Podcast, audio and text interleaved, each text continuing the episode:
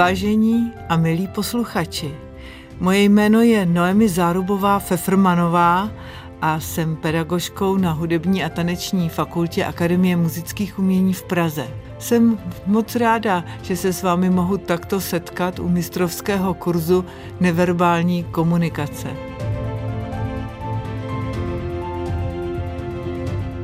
Je to absurdní, protože neverbální komunikace je něco, na co koukáme, co vnímáme všemi smysly.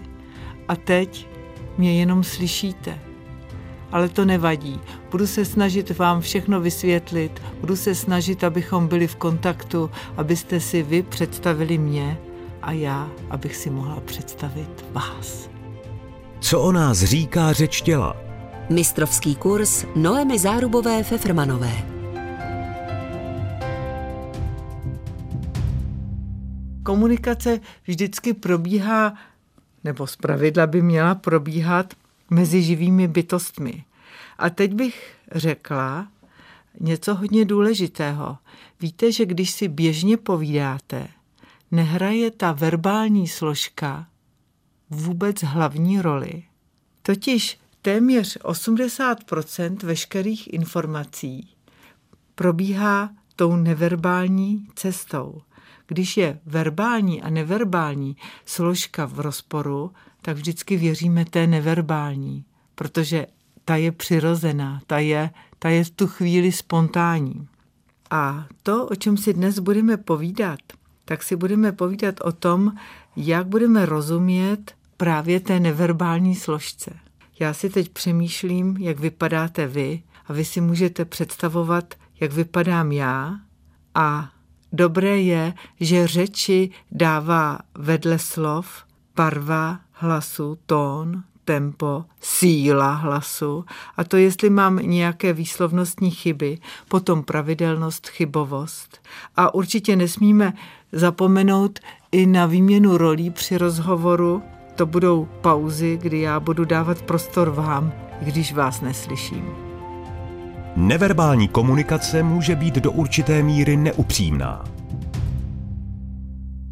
Neverbální komunikace může být do určité míry neupřímná. Například se zasmějete, když se nechcete smát. Maminka vám dá pyžamo a vy řeknete, je, to je krásné pyžamo, to jsem si dávno přál, ale slova i výraz jsou prolhané.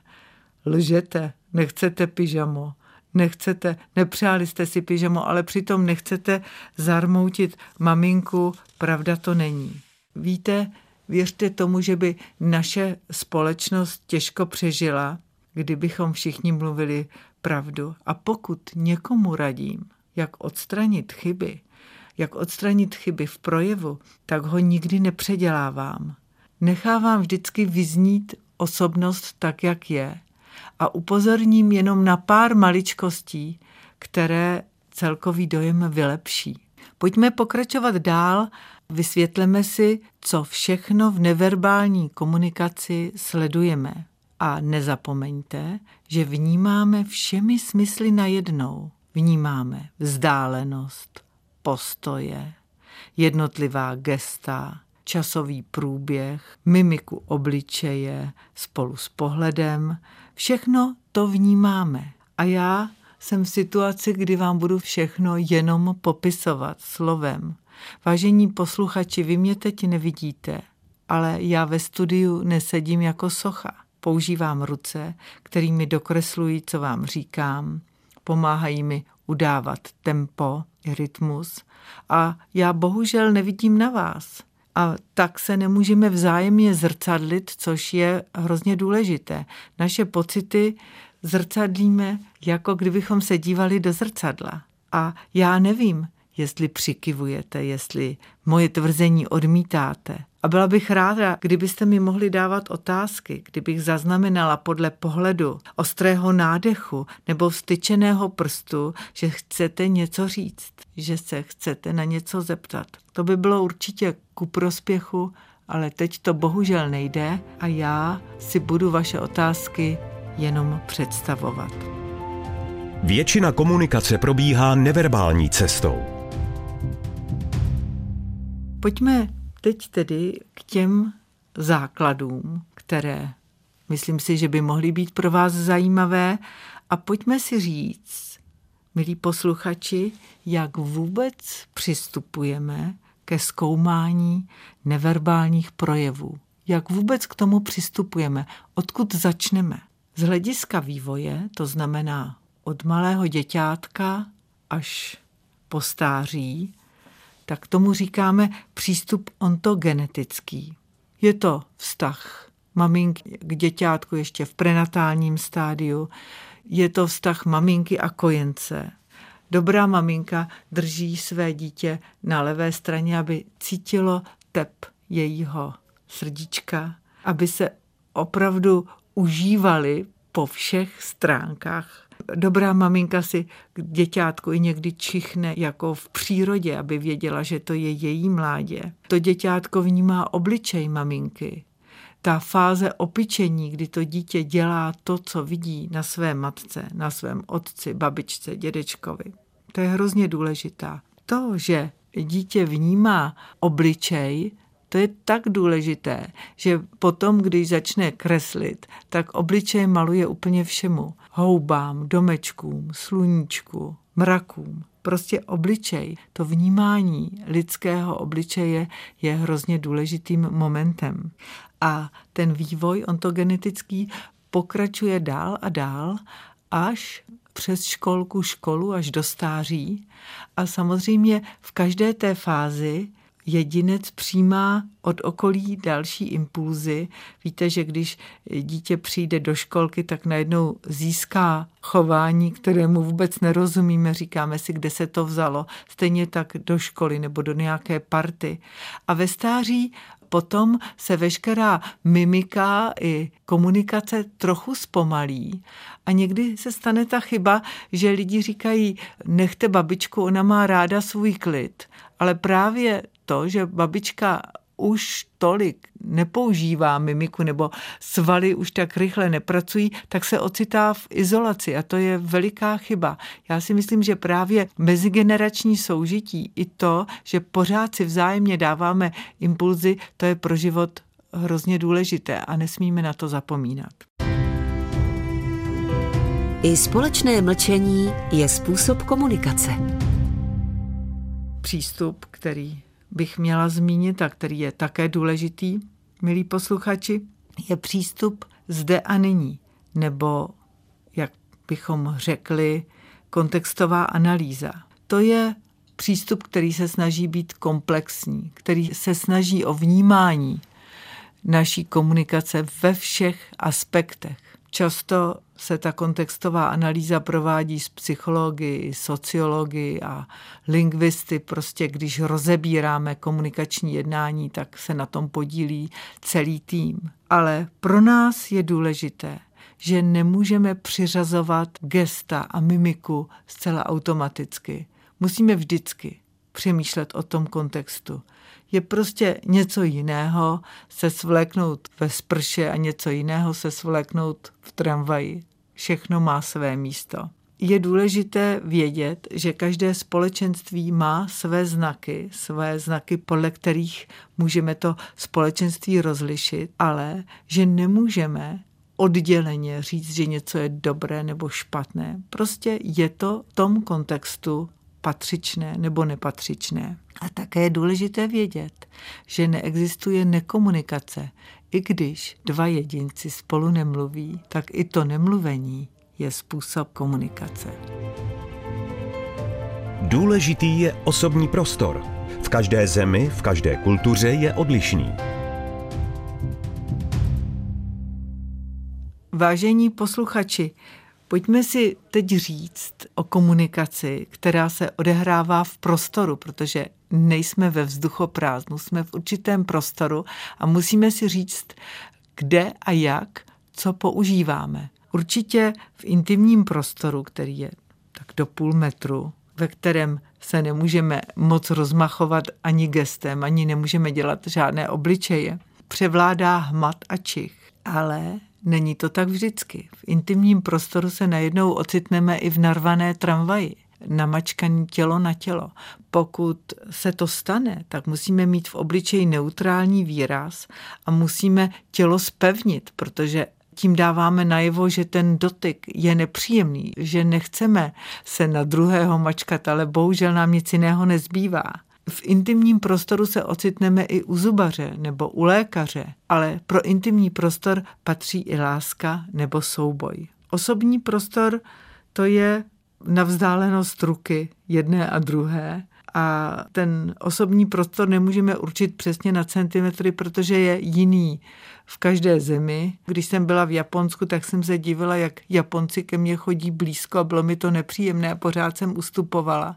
Když přijde venkovan do města, tak je mu nepříjemné, jak k němu chodí jeho měští přátelé blízko, radši by měl větší prostor. Když někdo naruší náš osobní prostor, tak to považujeme za určitou invazi. A ta invaze může být naznačená i gestem, já ti jednu vrazím, nebo počkej, počkej, já si pro tebe přijdu.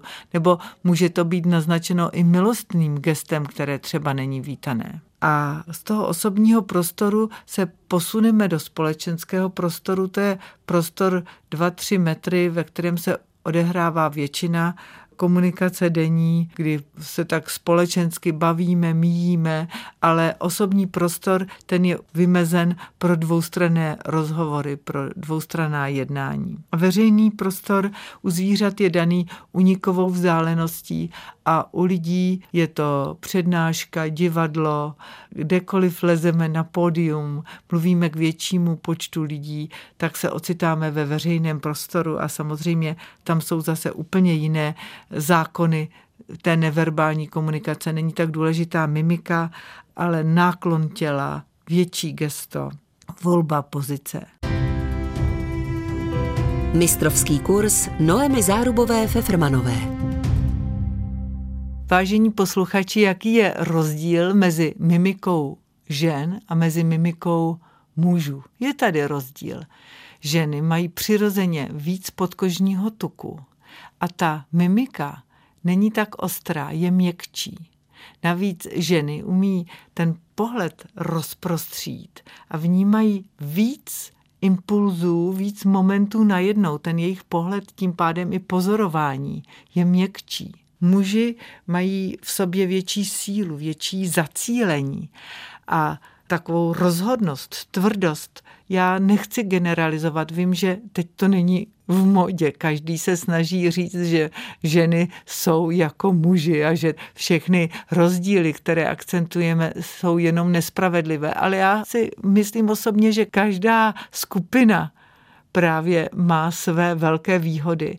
A je důležité, abychom dali příležitost i mužům, i ženám v naší společnosti a měli výhodu z toho právě, že jsou jiní, že jsou různí. Možná vás, vážení posluchači, napadne otázka, jestli můžeme odhadnout určitou inteligenci nebo osobnostní založení našeho protějšku. Určitě můžeme odhadnout, jestli je někdo, ale říkám jenom odhadnout, jestli je někdo introvert nebo extrovert, protože introverti nemají tolik očního kontaktu, jsou uzavřenější, nemluví tolik, většinou mluví tiším hlasem, nemají tak výrazná gesta, drží se zpátky. A extroverti naopak jdou dopředu, skáčou do řeči, snaží se prosadit. Víte, je to nespravedlivé, protože ve společnosti, když je někdo extrovertem, tak se říká, je společenský, má tak na branku, je takový makový a u introvertů máme tendenci je trochu podceňovat. A přitom introvert, který se tolik neprosazuje, může být přesto člověkem velmi vnímavým a velmi inteligentním. Čili já bych z projevu neodhadovala inteligenci nebo dar posuzovat věci. Možná můžeme odhadnout podle slovní zásoby, jestli ten člověk je sečtělý nebo jestli je spíš prostčího ražení. Nicméně ta zdravá selská inteligence, ten pohotovost, usuzovat, číst druhé, nemá co dělat s inteligencí nebo se vzděláním. Je to ta sociální inteligence, je úplně jiný druh nadání a vlohy. První dojem je velmi důležitý. Nikdy ho už nezměníme a nenapravíme. Mohli bychom hovořit i o důležitosti prvního dojmu, který nejde nikdy dát zpátky, protože když někoho potkáme poprvé, tak zjistříme všechny pozorovací schopnosti, které máme a přemýšlíme o prvním dojmu, který na nás ten druhý udělal a ten už pak nejde vrátit. Čili my si musíme dávat pozor na to, když se s někým potkáme, aby ten první dojem byl co nejlepší. A pak často následuje podání ruky. Vnímáme teplo, tvar té ruky, ale i když třeba to nekomentujeme, tak máme pocit, že někdo podává ruku jako leklou rybu. Říká se i třeba, že má srdce na dlaní, když má teplou ruku, správně ji stiskne. Někdo, kdo tiskne tu ruku příliš, tak chce dávat najevo určitou sílu, převahu. Nebo vlhká ruka. To je nám nepříjemné, vidíte. Ale pamatujte si, že když někdo podá vlhkou ruku, tak za to nemůže. Ta vlhká ruka je genetická vlastnost, tu zdědil ten někdo. Vlhká ruka je jako pocení nohou, s tím se nedá nic dělat. To je nepříjemné, ale když se s tím setkáte, tak to neodsuzujte. Řekněte si, chudák malej, nemůže za to. Potom určitě přemýšlíme o chůzi. Víte, že chůze je taky charakteristickou neverbální vlastností. Ta chůze sama o sobě vyjadřuje i naše emoce, naší náladu. Vy víte, když jsme smutní, máme tu chůzi takovou pomalejší, šoupavou. Ve stáří se krok krátí. Chůze je šoupavější, unavenější. Energie nese sebou takovou pružnou, mladou chůzi. Z řeči poznáme emoce mluvčího. Její tón někdy překryje i význam slov. Pojďme si ještě před závěrem našeho setkání říct, co vy sami, vážení posluchači, můžete na sobě spravit, nebo na co byste si měli dávat pozor, když jste s druhým, nebo co byste mohli dělat pro to, aby se lidem s vámi dobře sedělo, abyste byli vítanými hosty. Možná paradoxně tolik nemluvit je často velkou výhodou. Oblíbení ve společnosti jsou ti, kteří umějí naslouchat, kteří umějí zrcadlit pocity druhých, kteří dají hlavu na stranu a poslouchají. A přikivují a říkají, aha, tak to je zajímavé, to, to jsem chtěl slyšet, nebo to, to mě baví, vyprávěj mi o tom. Čili velmi dobré je se stát pozorným posluchačem. Je dobré neskákat do řeči, nechat druhého domluvit. Pokud chcete něco dodat nebo chcete druhému skočit do jeho vyprávění, tak horlivě přikivujte, nadechujte se a tím dáte najevo, že byste také rádi něco řekli. Ale neskákejte do řeči, netahejte druhého za paži, neříkejte teď já, teď já. Dobré je nechodit lidem příliš blízko, protože příliš rušení osobní zóny je nepříjemné. Pokud chcete k někomu přistoupit blíž, tak musíte stlumit hlas a říct, promiň, ale já jsem ti chtěl říct, dáváte najevo určitou důvěru nebo sdělení tajemství, ale nemůžete, nemůžete se někoho dotknout bez předchozího upozornění, anebo lest příliš blízko bez předchozího upozornění. Potom, co by ještě mohlo být chybou? Určitě je chybou se někoho dotknout fyzicky, bez toho, bez omluvy nebo bez předchozího upozornění. Když chcete někomu očistit smetí z ramene, tak řeknete, promiň, ale máš tady trošku smetí, můžu ti to očistit, nebo mohl bych ti to očistit, můžu ti to dát dolů. Důležité je také u jídla přemýšlet o kontaktu, protože jídlo je komunikace. Je dobré sdílet chutě, říct to je dobré, nebo taky ti to chutná. Nejíst rychleji, než jí náš protějšek. Nejíst nepěkně, nechutně prostě sdílet, zrcadlit pocity druhého i při takových okolnostech, jako je společné jídlo, dobré jídlo, protože to dává rodinu dohromady, to dává i přátele dohromady, když mají pěkný společný zážitek. A nejdůležitější rada, nejdůležitější rada je neustále vnímat své okolí a mít na paměti takovou dobrou pohodu a porozumění.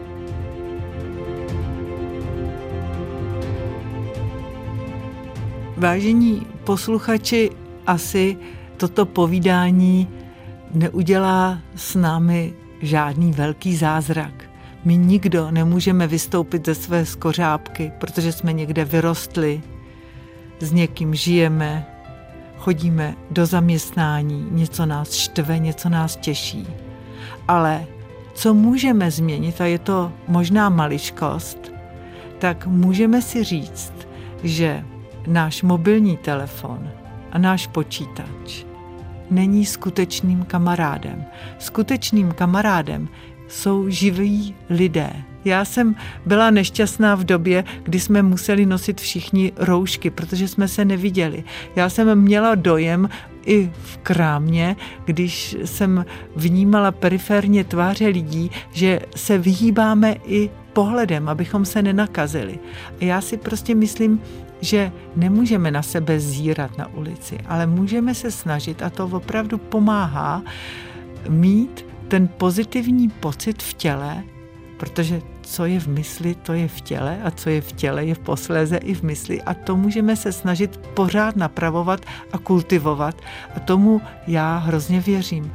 A pokud by tenhle ten moment ve vás zapustil kohřínky a pokud byste si z dnešního poslouchání odnesli právě rozhodnutí, že budete komunikovat co možná nejpozitivněji a že budete kolem sebe šířit dobrou náladu, ne tu blbou, a že místo na Facebook půjdete za sousedkou starou, která tam sedí a přemýšlí, že je sama a dáte si s ní kafe, tak to budu hrozně ráda a budu mít pocit, že ten kurz fakt vám pomohl. Mějte se moc hezky. Všechny díly série Mistrovský kurz poslouchejte na dvojka.rozhlas.cz, v aplikaci Můj rozhlas.cz a v dalších podcastových aplikacích.